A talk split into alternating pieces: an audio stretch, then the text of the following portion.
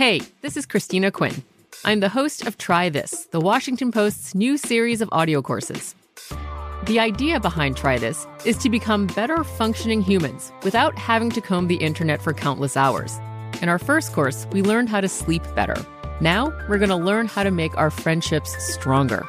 I'll offer expert tips that are doable, and I'll keep it short. So let's do this. Classes in session. Find Try This from the Washington Post wherever you listen. Xfinity has free premium networks for everyone this month, no matter what kind of entertainment you love. Addicted to true crime? Catch killer cases and more spine-tingling shows on A&E Crime Central. Crave adventure? Explore Asian action movies on Hi-YAH. Searching for something extreme? Check out skating, snowboarding, and more on Fuel TV Plus, the global home of action sports. And find crowd-pleasing bops on iHeartRadio's Hit Nation playlist. There's new free shows and movies to love every week. Say free this week in your Xfinity voice remote. Spectrum One is a big deal. You get Spectrum Internet with the most reliable internet speeds, free advanced Wi Fi for enhanced security and privacy, and a free Spectrum Mobile Unlimited line with nationwide 5G included, all while saving big. For the big speed, big reliability, and big savings you want, get Spectrum One. Just $49.99 a month for 12 months. Visit spectrum.com slash big deal for full details. Offer subject to change, valid for qualified residential customers only, service not available in all areas. Restrictions apply. I'm Katya Adler, host of The Global Story. Over the last 25 years, I've covered conflicts in the Middle East, political and economic crises in Europe, drug cartels in Mexico. Now I'm covering the stories behind the news all over the world in conversation with those who break it. Join me Monday to Friday to find out what's happening, why, and what it all means. Follow the global story from the BBC wherever you listen to podcasts.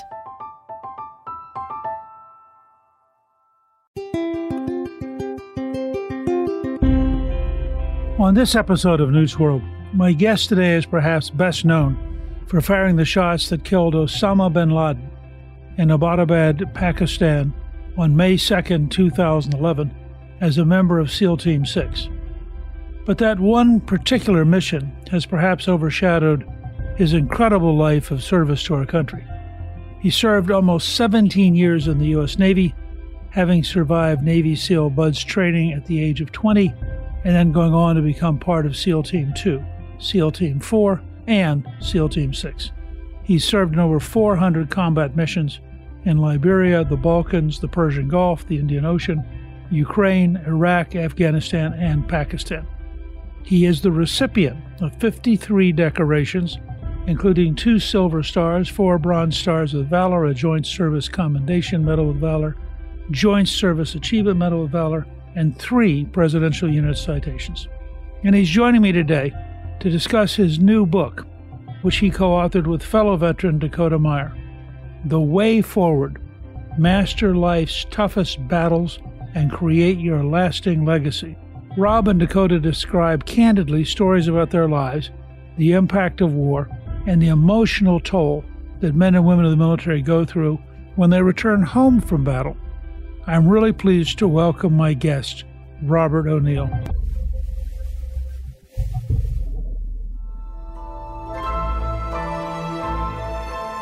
Rob, thank you for joining me. Thank you for having me today, Mr. Speaker. It's great to be with you. You have had an incredible life. You grew up in Montana, you played basketball, and then you go from Montana to the Navy. What attracted you? It was sort of one of those things in life where you get to a certain age, people say, I just got to get out of here. It doesn't matter where here is. For me, it was Butte, Montana. I've run into people in Virginia and California that have just said the same things. It's just time to get out of here. It was topped off by a bad relationship. I got dumped by a girl and I stopped playing college basketball and I went to join the Marine Corps because I had friends that were in the Marine Corps. And as luck would have it, the Marine wasn't in the office. The Navy guy was. And, you know, he asked me why I wanted to be there. And I said, I want to be a sniper. Marines have the best snipers in the world. And he said, Look no further. We have snipers in the Navy. And he said, You need to become a Navy SEAL first. He sort of brushed over that part because being from Montana, I really didn't know how to swim. But he talked me into it. I figured I'll give this a go. And I saw some videos after I signed the paperwork, of course. I shipped off to Great Lakes, Illinois for boot camp and then to San Diego for basic underwater demolition SEAL training. So you're in San Diego and you graduate in 97. This is a legendary part of the American system. What is SEAL training like? Well, SEAL training is 28 weeks from start to finish, but there's a few weeks to months before that that they call preparation, but it's just more beatings, more runs on the beach, more push ups. It's a thousand push ups a day, a thousand sit ups a day, hundreds and hundreds of pull ups a day, running everywhere, calisthenics, obstacle courses, things like that. But a standard day would be make sure you're at what we call the grinder, which is an outdoor concrete slab at 5 a.m. with a full head count. They don't baby you. You be here at this time. That'll be an hour of calisthenics, pull ups, everything like that. Even on the grinder, on four corners, there are big boats full of ice water just to let you know that even we're in Southern California, I can keep you as cold as I want. Then you're done with that. You run a mile to breakfast and then a mile back. So you run six miles a day just to eat. And in between breakfast and lunch, it's everything from a conditioning run, which can be five to seven miles, dry off, and then a two mile ocean swim, run back to lunch, run back, more calisthenics, more obstacle courses, run to the pool. And then at the pool evolutions, you're doing everything from just lap swims to getting your hands tied behind your back and your feet together, getting thrown in for an hour doing that. And they're doing a lot of drills like that. The point of getting tied up and thrown in the water is through negative reinforcement. It's teaching you that panicking is not going to help you.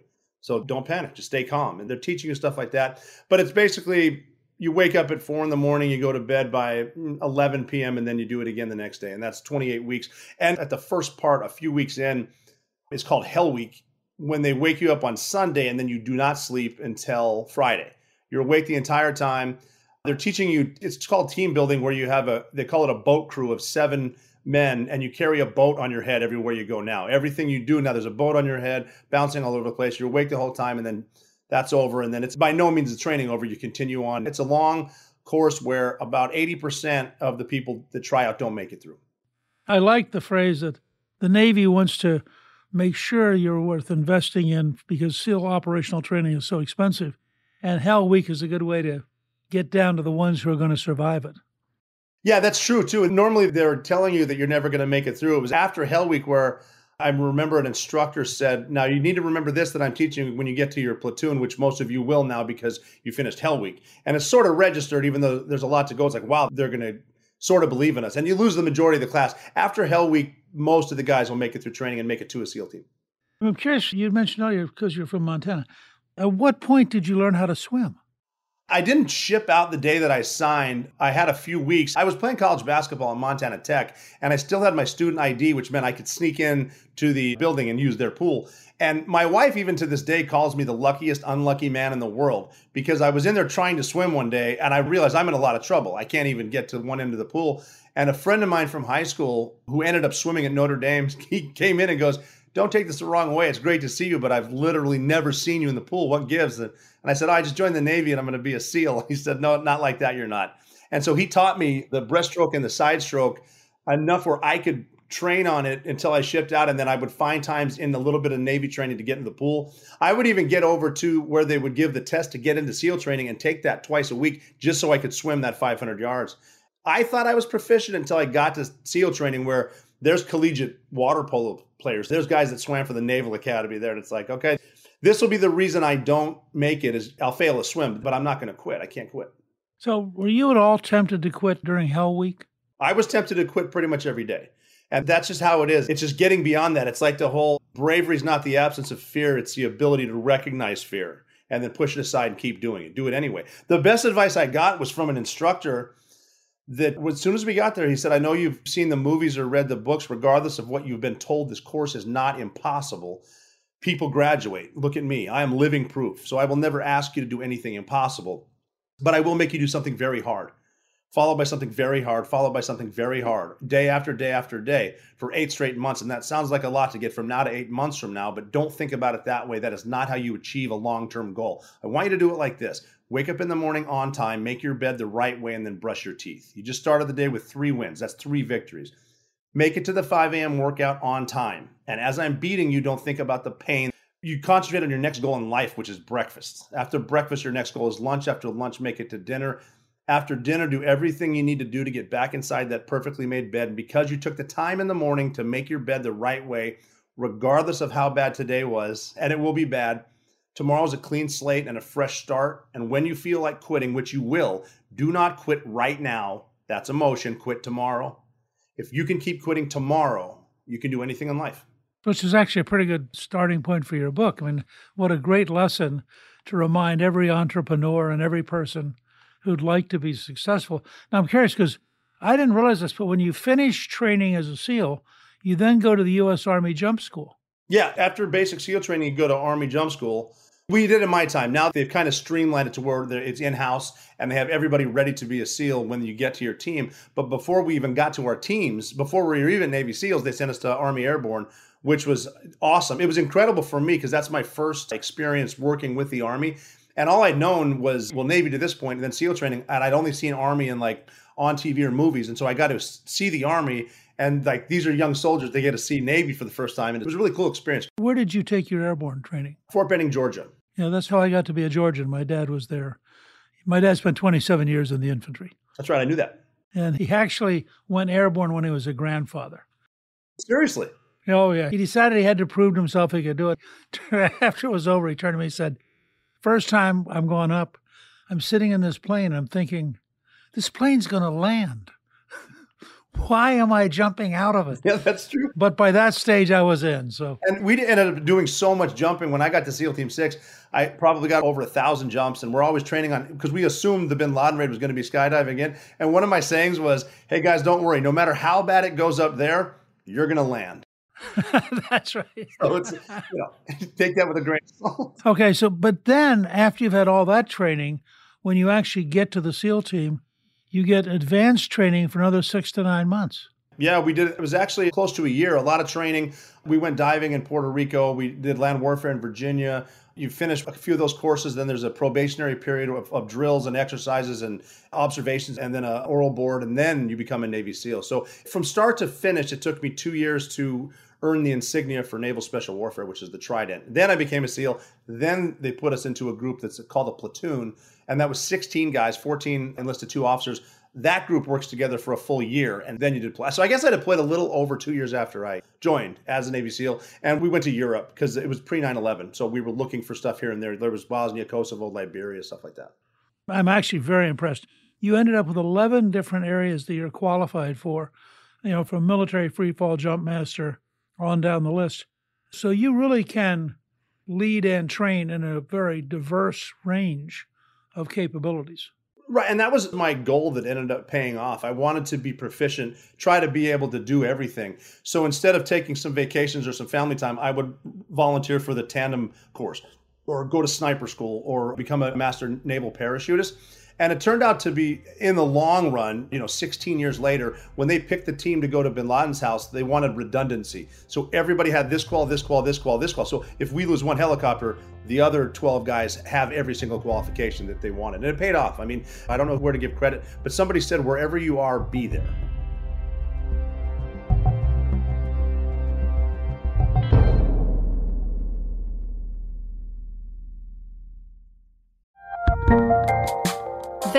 A lot happening these days. But I have just the thing to get you up to speed on what matters without taking too much of your time. The Seven from the Washington Post is a podcast that gives you the seven most important and interesting stories, and we always try to save room for something fun. You get it all in about seven minutes or less. I'm Hannah Jewell. I'll get you caught up with the seven every weekday. So follow the seven right now. Xfinity has free premium networks for everyone this month, no matter what kind of entertainment you love. Addicted to true crime? Catch killer cases and more spine-tingling shows on A&E Crime Central. Crave adventure? Explore Asian action movies on Hi-YAH. Searching for something extreme? Check out skating, snowboarding, and more on Fuel TV Plus, the global home of action sports. And find crowd-pleasing bops on iHeartRadio's Hit Nation playlist. There's new free shows and movies to love every week. Say free this week in your Xfinity voice remote. Spectrum One is a big deal. You get Spectrum Internet with the most reliable internet speeds, free advanced Wi Fi for enhanced security and privacy, and a free Spectrum Mobile Unlimited line with nationwide 5G included, all while saving big. For the big speed, big reliability, and big savings you want, get Spectrum One. Just $49.99 a month for 12 months. Visit spectrum.com slash big deal for full details. Offer subject to change, valid for qualified residential customers only, service not available in all areas. Restrictions apply. I'm Katya Adler, host of The Global Story. Over the last 25 years, I've covered conflicts in the Middle East, political and economic crises in Europe, drug cartels in Mexico. Now I'm covering the stories behind the news all over the world in conversation with those who break it. Join me Monday to Friday to find out what's happening, why, and what it all means. Follow the global story from the BBC wherever you listen to podcasts.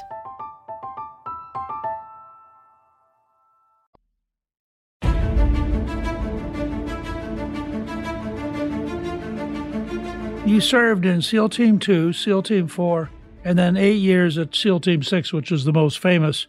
Culturally, what's the difference in the three SEAL teams? We call them the conventional teams, and they're split up by number. Odd numbers are in California SEAL Team 1, 3, 5, 7 at my time, and then 2, 4, 8, and 10 were in Virginia.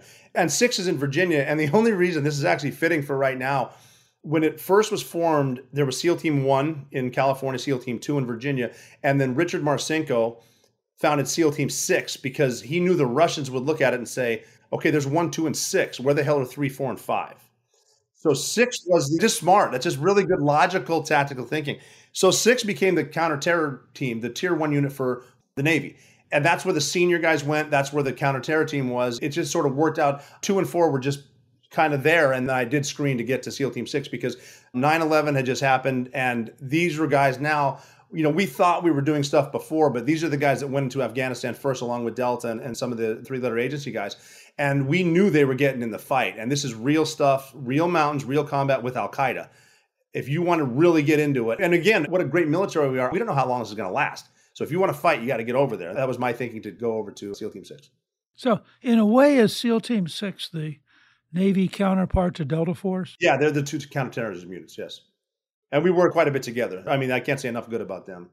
Yeah, I was going to say it's it's amazing to go down to their training at Bragg. I've been there. I was at SEAL Team Six, and I went to Delta's compound, and I remember being starstruck. Like, oh, well, wow, this is like Chuck Norris stuff now. When I was down there years ago, they had this plastic box you could see in that was clear plastic that had the forty-four thousand rounds that a single Delta operator had fired in training. And you looked at this, you began to think these guys are really serious. Oh, yeah, we shoot a lot. What's nice about the tier one units is you kind of get what you need. And the commanders are great senior leaders that are going to get you what you can get just to, to make sure you're ready for it. And just being ready for it. We didn't know what it was going to be until 9 11. And it's like, well, here's what we're doing. You know, we've been training in the water and the jungle forever. Now, guess what? We're going to the mountains. Yeah. It's very interesting because when you get to these first rate teams, uh, the British had the same experience. They had one of their special groups was actually, I think, in Brunei doing jungle warfare when the Falkland Islands came down. And they literally were changing clothes between the jungle they'd been fighting in and going to the South Atlantic. Because they trained so much, they just switched. And I think we're seeing with some of the problems that the Russians are having right now, it doesn't matter how much equipment you have, if you don't have training and your team hasn't been operational and it doesn't practice all the time, you're going to have a real problem because combat's really complicated. They're learning that right now. It's like they're learning what happens when you run out of food and fuel. Nobody thought of that. What happens when, okay, we're going to blow up the cell towers. Now we don't have comms. What are we supposed to do? And once you start losing the stuff that we consider comforts, morale takes a dive. And when morale's low, nothing's going to work. That's right. Well, so we've had sort of the opposite approach. And I noticed that in 2005, you were part of the rescue for Operation Redwing, which extracted the lone survivor, Marcus Luttrell. And that's an example of where we're so different because we take the life of one person really seriously and we mount an entire operation to get them back home. What did it feel like when you realized this guy is going to live because we came in and got him? Well, it was a complete emotion up and down. I'd known most of those guys. I knew Dan Healy, who died on the helicopter, went through sniper school with him a few years prior. I saw him the night before he died. And we were talking about Sam Adams, talking about beer and all this stuff. And then the next day, the helicopter goes down. We knew the snipers were inserting.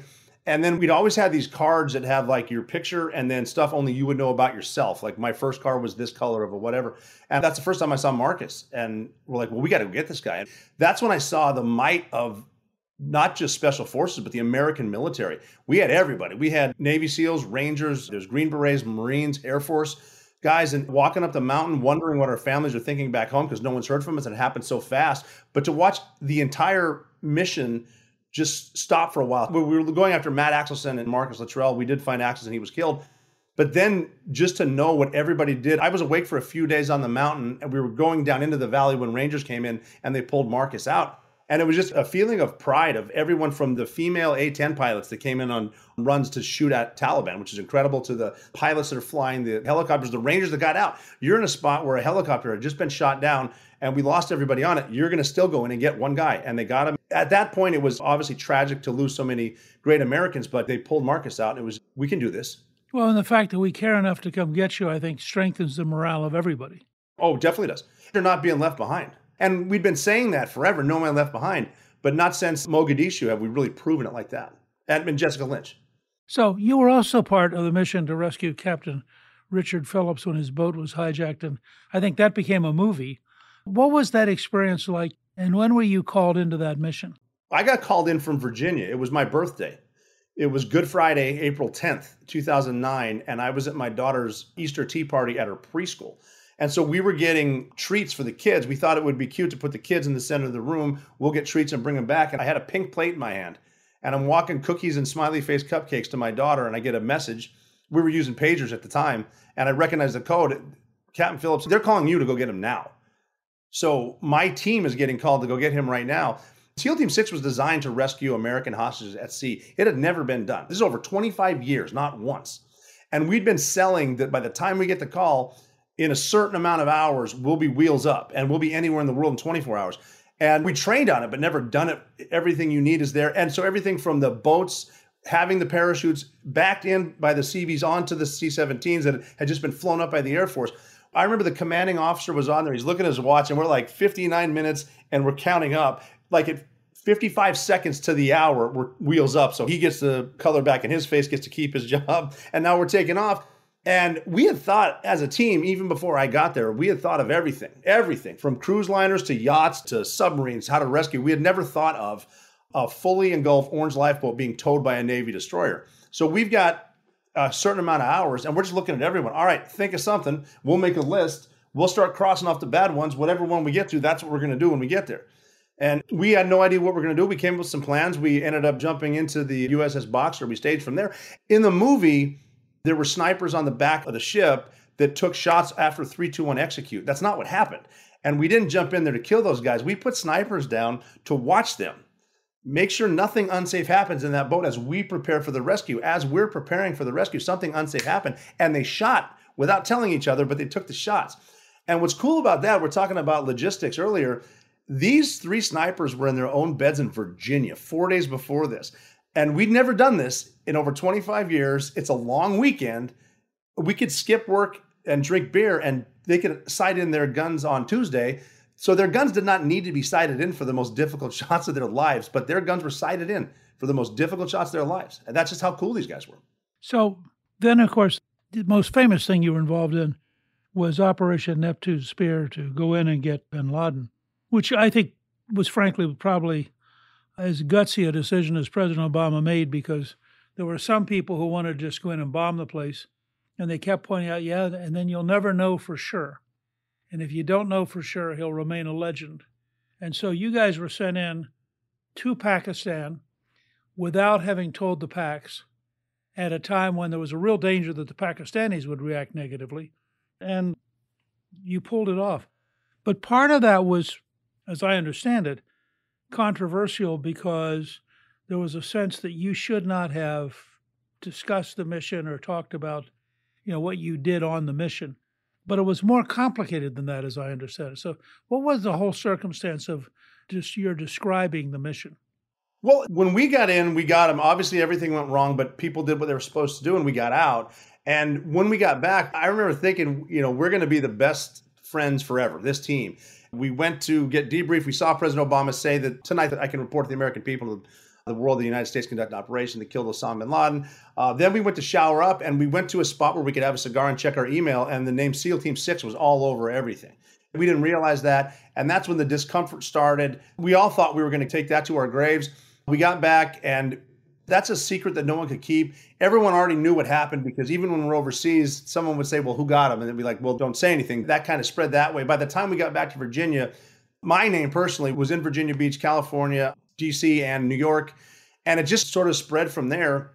And then I decided eventually it's time to get out. Well, after extortion, 1 7 was shot down August 6. We lost 31 Americans. I did one more deployment with SEAL Team 6 over to Afghanistan. And I told them on the deployment, I'm going to get out. I got out. This is long story short stuff. And I donated a shirt to the 9 11 Museum Memorial anonymously. But when I was given the shirt, there was 30 so families in a room where they wanted me to tell them what happened. They had all had loved ones die on, you know, the worst day of American history, basically. I told them the bin Laden story for the first time, and I could see their response. And what they told me is, you know, there will never be closure, but this helps with the healing to have a real name and a real face with this mission. And I decided, well, if I can help them, I can probably help thousands of other people. And so I decided to get a transcript together and submit it through the Pentagon, through the chain of command, because I've always thought if you have something you want to tell anything in the military, submit it, do it the right way. The powers that be will decide from each department whether or not you're violating tactics or putting anyone in danger. And if not, and you have a story to tell, you know, you can tell it. And that's kind of what I went through with everything from when my speaking career started. I wouldn't talk about the bin Laden raid until the book was approved. My name got leaked long before I wrote a book. And it's some of those things where you need to be prepared for. I had been training my daughters since I was in the Navy we're talking four years old, how to take their ticket in an airport, find where you're flying, which gate to go to, just in case someone comes up to me, I can meet you there. And we were in an airport, I think it was Charlotte, when my name leaked and it was everywhere. And I was not even used to the limelight. And they knew right away. They had scarves they would wear, put them over their face, and they met me at the gate. And I had to find a place close enough to Virginia where they lived, where their mom could pick them up. But yeah, I mean, that's a very abridged version. But you know, I'm happy that everyone in the American military history in the past had a biographer with them I'm glad it was approved. I'm glad they told the story so we can learn from it. Yeah, um, I think that's an important part of it. And the raid itself, I mean, it was in fact a close run thing because the, didn't we lose one of the helicopters going in, and that the way it ended up hitting the wall? Yeah, that was because of one of the pilots. He decided to do that. Now, I'm not a pilot, but he explained some sort of effect with an updraft, and we'd been training on chain link fences, not the mud walls. And he felt something. However, pilots, you know, pilots are amazing. They don't get enough credit nearly he felt something that he said a junior pilot would have tried to power up and that would have rolled it. He knew if he turned it, he could probably put the tail on the fence and pin it into the ground. And he made this decision that fast. And he saved everyone's lives in the helicopter. And the only reason I got to where I was is because our pilot, I was supposed to go to the roof with my team. This pilot saw him and then he put us down and without telling us, he's just saying it's time to go from here. And that's the whole thing that life happens around you while you're planning for something else. Yeah. And that's part of why you need the training. Oh, definitely. Is so that you can instinctively react and know what you're doing. You need to be prepared. That's why it's very important, I think, no matter what you're doing, master the basics. Just master the basics. If you want to be good, do something a thousand times. If you want to be really good, do it 10,000 times.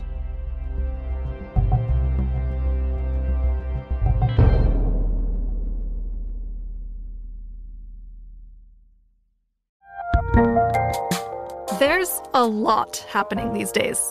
But I have just the thing to get you up to speed on what matters without taking too much of your time.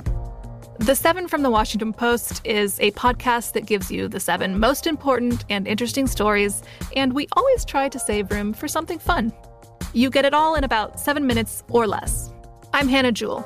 I'll get you caught up with the seven every weekday. So follow the seven right now.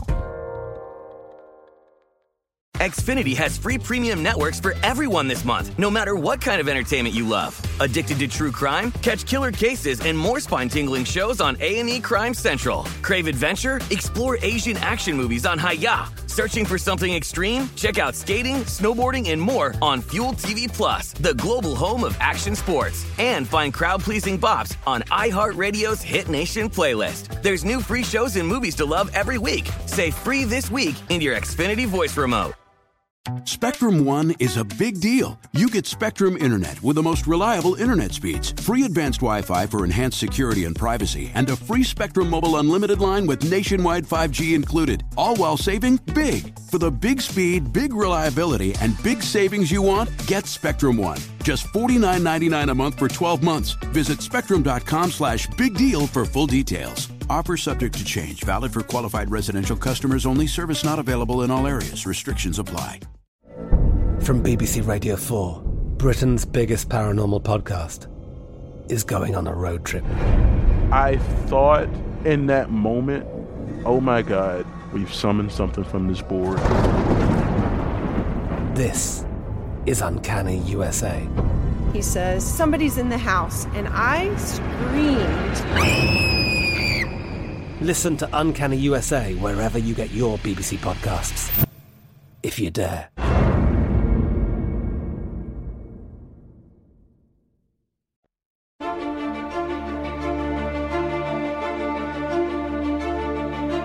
You wrote a New York Times best-selling book called The Operator: Firing the Shots That Killed Osama bin Laden and My Years as a SEAL Team Warrior. But then talking with Dakota Meyer, you had a whole new approach to taking the lessons you've learned out of life and offering them up in a way that people can learn for their own lives.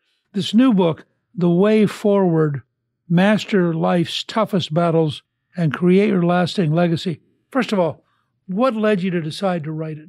Well, Dakota and I have been friends for a long time. It all started off with a conversation of how did a dude that couldn't swim from Montana end up at SEAL Team 6 in bin Laden's bedroom? And how did a guy who played football but was also a male cheerleader raising chickens end up a Medal of Honor recipient for a horrible hand to hand fight in Afghanistan? Then all of a sudden we're in the limelight.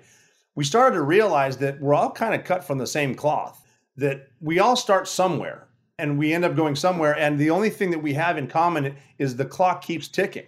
So if you hold a grudge, the only person you're hurting is yourself.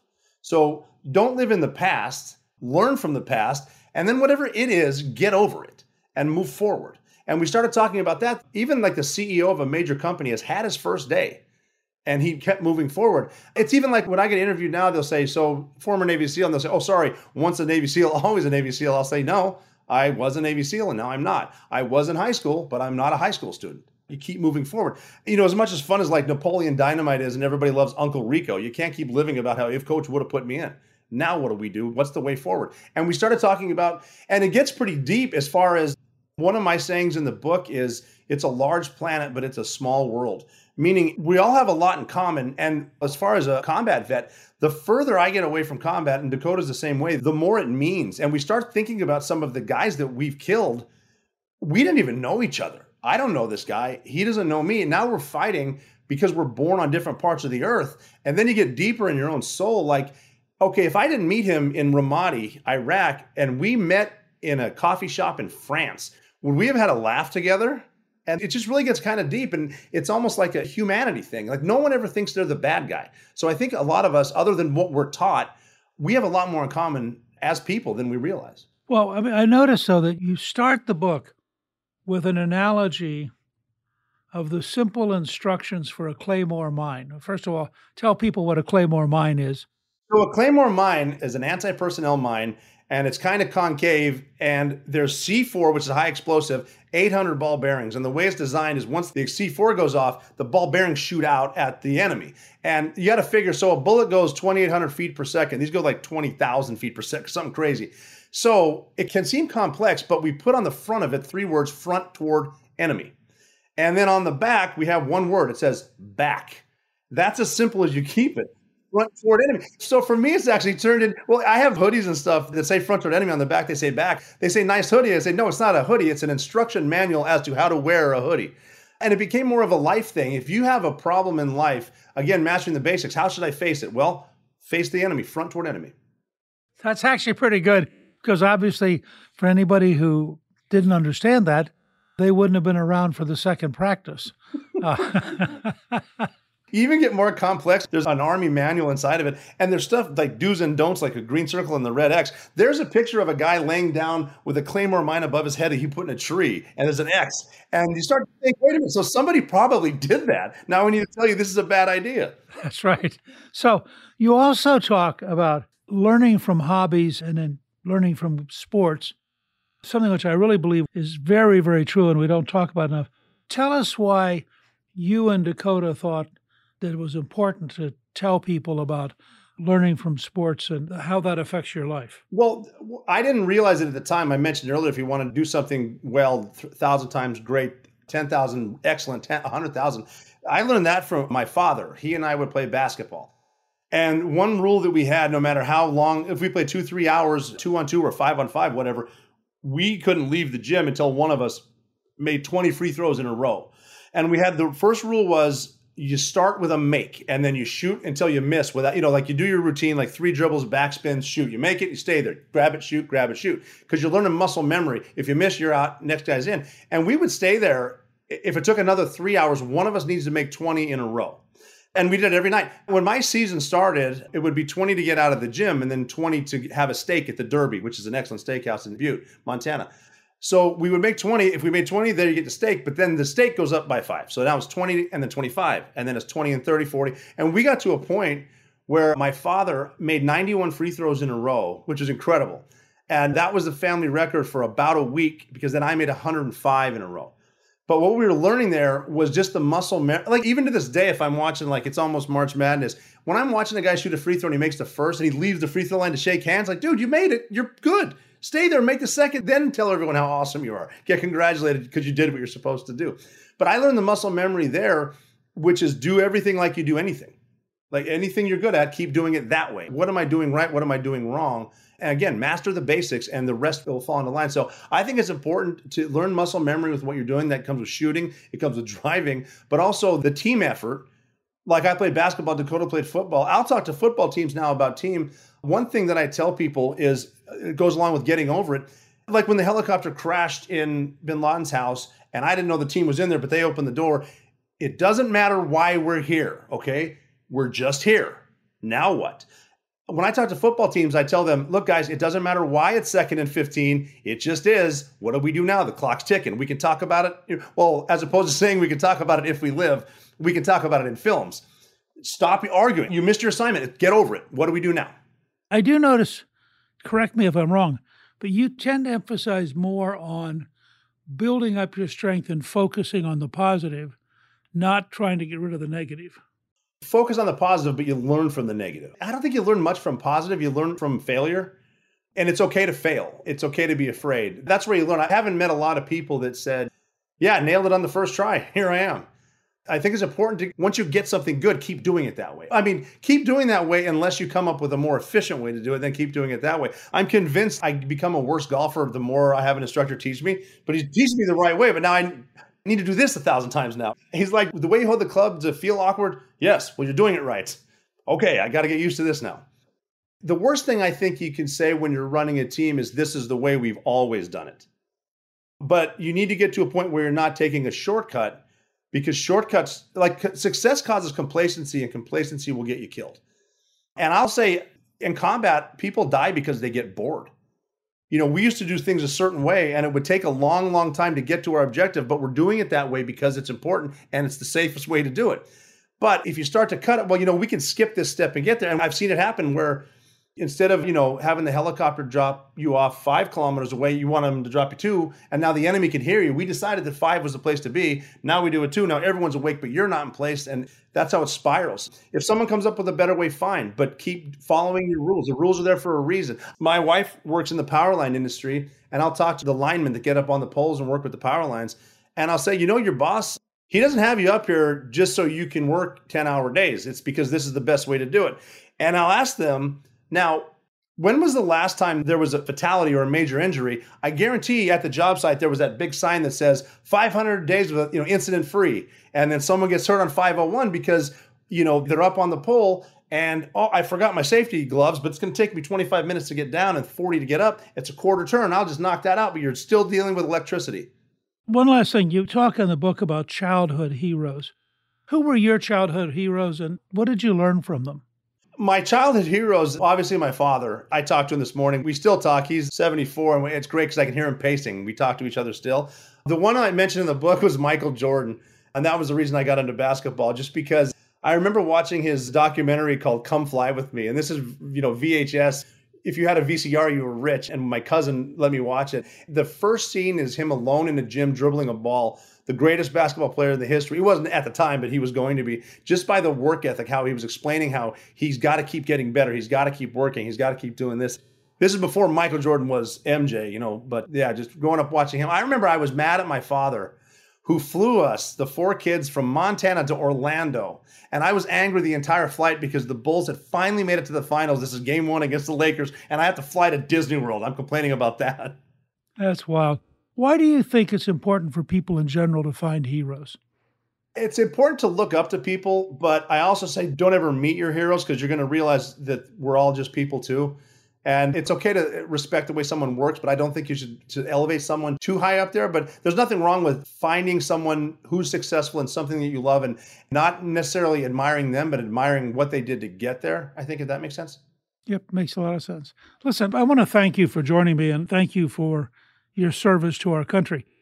You've done a remarkable amount for our national security and for our safety as Americans in the 17 years you served, and frankly, since then, as you continue to serve in a new and different way.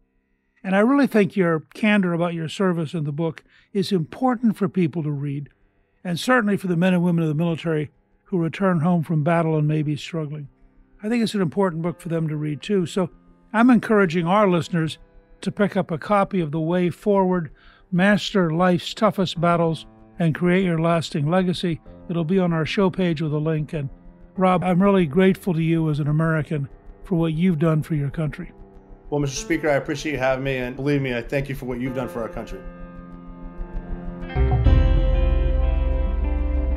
Thank you to my guest, Robert O'Neill. You get a link to buy his new book, The Way Forward Master Life's Toughest Battles and Create Your Lasting Legacy, on our show page at newtsworld.com. Newt's World is produced by Gingrich 360 and iHeartMedia. Our executive producer is Guernsey Sloan. Our producer is Rebecca Howell, and our researcher is Rachel Peterson. The artwork for the show was created by Steve Penley. Special thanks to the team at Gingrich 360. If you've been enjoying Newt's World, I hope you'll go to Apple Podcast and both rate us with five stars and give us a review so others can learn what it's all about. Right now, listeners of Newt's World can sign up for my three free weekly columns at gingrich360.com slash newsletter. I'm Newt Gingrich. This is Newt's World.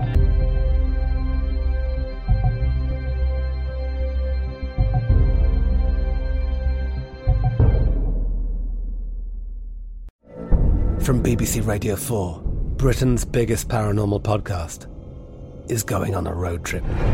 I thought in that moment, oh my God, we've summoned something from this board. This is Uncanny USA. He says, Somebody's in the house, and I screamed. Listen to Uncanny USA wherever you get your BBC podcasts, if you dare.